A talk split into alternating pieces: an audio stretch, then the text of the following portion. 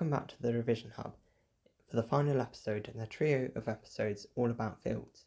In this episode, we'll recap the basics covered at GCSE and then move on to new concepts covered at A level. The first thing we'll cover is magnetic field lines, and these always go from north to south. If you had two bar magnets, you would draw parallel lines between the centres with arrows from north to south, and curved lines from north to south around the edges. In our previous episode, we discussed that if you placed a positive test charge at the central position between two positive charges, that it wouldn't move because the resultant force acting on it due to the electric field would be zero. There's a similar principle here. The point at the centre of two bar magnets with the same pole facing inwards, e.g. north-north, is called the neutral position. The electric field is formed around a current carrying wire and you can use the right hand grip rule to decide the direction of the field lines. This is something you probably covered at GCSE, and you need to align your thumb in the direction of the current, and the direction in which your fingers wrap around is the direction of the magnetic field. I like to imagine that when you see a point on the page, is the current coming out of the page because there's a dart coming towards you, and when it's going into the page, you've got a cross because that's the flight of the dart. But some people like to think of it as being the dot being the O as in out of the page. It's personal preference as long as you have a way to remember it. The next topic in this episode is Fleming's left hand rule. We'll cover the right hand rule later. The left hand rule is used for motors, and you will have covered this at GCSE. Essentially, a force is experienced when a current flows through a wire perpendicular to the direction of the magnetic field. This is because the magnetic field due to the current carrying wire and the magnetic field due to the magnets combine and result in a stronger magnetic field. This provides a pushing force on the, on the wire. The thumb represents the force, the first finger represents the direction of the external magnetic field, and the second finger represents the direction of conventional current flow. These fingers should all be perpendicular to each other. This leads to the equation F equals BIL, where B is the magnetic flux density, I is the current, and L is the length of wire in the magnetic field. Note that it sometimes mean that the entire length of the wire isn't relevant if it isn't all in the magnetic field. Let's now consider the forces acting on a coil in a magnetic field. As it rotates, the force acting changes, and depending on the start position, you should use either F b equals BIL sine theta or cos theta as appropriate. If it's starting off perpendicular, this is when the force is maximum, so use cos because this is maximum at 0 degrees, where you're starting.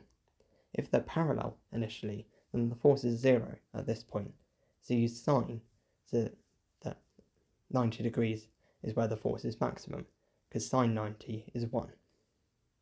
When the forces are perpendicular, they form a torque, and this is felt by the central section of the rotating coil. The edges feel the force.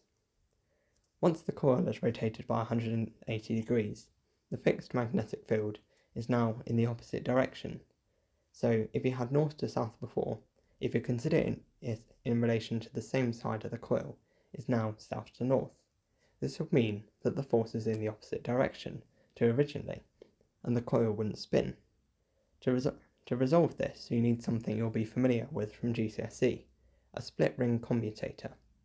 This reverses the current every half cycle in a DC motor so that the force continues to be in the same direction. Note that in an AC motor, slip rings are used because AC reverses the current direction every half cycle anyway. Just as a point to pick up on, the force is zero when the fixed magnetic field and current are parallel. However, the momentum of the coil will carry it through this section until it experiences a force again. The next section is all about cyclotrons and particle accelerators and the way they use a different form of F equals BIL, F equals BQV. This works by substituting I with Q over T from Q equals RT, then replacing L as velocity multiplied by time. The time is then cancelled, leaving BQV. The direction of velocity is dependent upon the charge.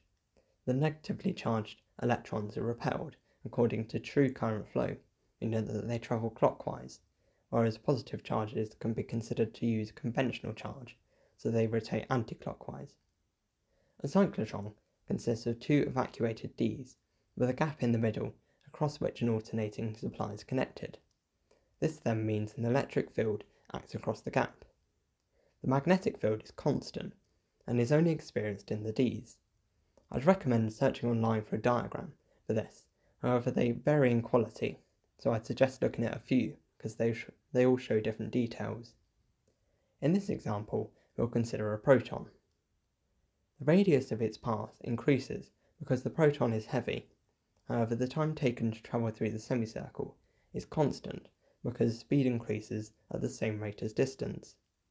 By relating F equals BQV and mv squared over r, the equation for centripetal force, and rearranging for r, we get r equals mv over bq. When you take the v equals 2 pi fr, which is equal to 2 pi r over t, because frequency is 1 over the time period, so t equals 2 pi r over v, and sub in r as mb over bq, then you get t equals 2 pi mv over v bq. As velocity cancels, this shows that the time taken is the same regardless of radius. For the sake of simplicity in explaining the next concept, we'll say that f equals bq over 2 pi m, which is just the period equation flipped for frequency. The frequency is referred to as the cyclotronic frequency, and is the frequency at which the alternating current changes direction, because this means that the electric field accelerates the proton across the gap between the evacuated Ds. The time taken is unchanged because at greater velocities the radius, mv over bq, is larger, and hence the path taken is longer and the time taken is the same. For note, the speed is unchanged in the evacuated Ds, however the movement in the magnetic field causes a force, a centripetal force into the centre, hence the circular path. The velocity does change, however, as although speed is constant, velocity is a vector with magnitude and direction, and direction is constantly changing for an object in circular motion. Speed is only changed as the proton is accelerated across the gap by the potential difference acting across it. We're now moving on to the next section in this episode magnetic flux and flux linkage. It feels appropriate to start this section off with a few definitions. Don't worry though, they can all be derived using their equations. It's just helpful to make sure we're all familiar with the key terms I'll be using later on. So, magnetic flux density is something I referenced earlier, and it's normally defined using a rearrangement of F equals BIL to B equals F over IL. Magnetic flux density is therefore the force per unit current per unit length, and it has the unit of Teslas. Magnetic flux is the number of magnetic field lines in an area and is BA cos theta. Its unit is the Weber. Magnetic flux linkage is just the magnetic flux, but multiplied by the number of turns of a coil. So this has the unit Weber turns and is BAN cos theta, where n is the number of turns. It seems as if we had a lot of laws in these three episodes, all about fields, with Newton's law of gravitation, Kepler's laws, and the Coulomb law. However, there's only two more, Faraday's and Lenz's laws. However, you could probably say that was more one of the bit laws.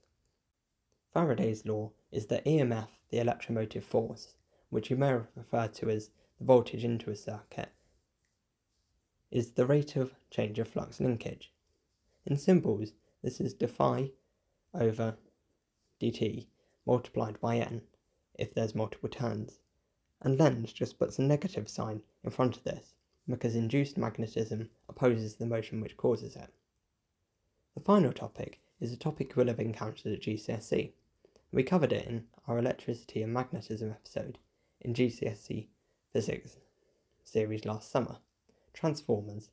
We'll now go through a brief recap of how they work and then debunk the idea that transformers are 100% efficient, a concept you will have been taught at GCSE. So, if you remember, a transformer consists of a primary and secondary coil, with a soft iron core and an alternating current is used. There are three types step up, step down, and isolating transformers. You should remember how step up and step down transformers work, and isolating transformers are similar, however, the number of turns in each coil is the same, so the voltage is unchanged. However, this makes them useful for use in bathrooms or other places where there's a water source near a power outlet, because this separates the circuits out. So, how do they work? An alternating current goes in, and this changes direction every half cycle. This forms an electromagnet, and the magnetic field changes every half cycle. This means there's a rate of change of flux in the core. This results in an induced EMF in the secondary coil, so an induced alternating current is produced. You might think that you could use a direct current because this would still produce a magnetic field. However, because the magnetic field doesn't change direction, magnetic flux linkage isn't changing, and as there's no change in flux linkage, there would be no EMF induced in the secondary coil. I said earlier that transformers aren't 100% efficient, and there's four main reasons why, so I'll go through them sequentially. Number one is probably the simplest to understand. The wires that make up the coils don't have zero resistance, which means the power, I squared R, is lost and they heat up. This means that the resistance is further increased, the power loss continues to increase. To oppose this, copper is often used because it has a low resistivity. Resistivity is the resistance multiplied by cross-sectional area over length of wire. So you'll often see that the secondary coil in a step-up transformer, where the voltage is greater in the secondary coil, has wires with a larger cross-sectional area to decrease resistance. The second point is all about the soft iron core. You've always been taught that it's used, but why? It's because the magnetic domains, which align when the material is magnetized, can move easily. This reduces the friction and therefore the heating, reducing power loss. If you consider that the magnetic field direction changes every half cycle, this is quite frequent, so this is a significant feature in saving power. The third feature is integrated in transformers is that the primary and secondary coils are layered with a small electrical insulating layer between. This reduces the distance between them, increasing the magnetic field strength and therefore magnetic flux, so EMF is greater. The final, fourth feature is slightly more complex.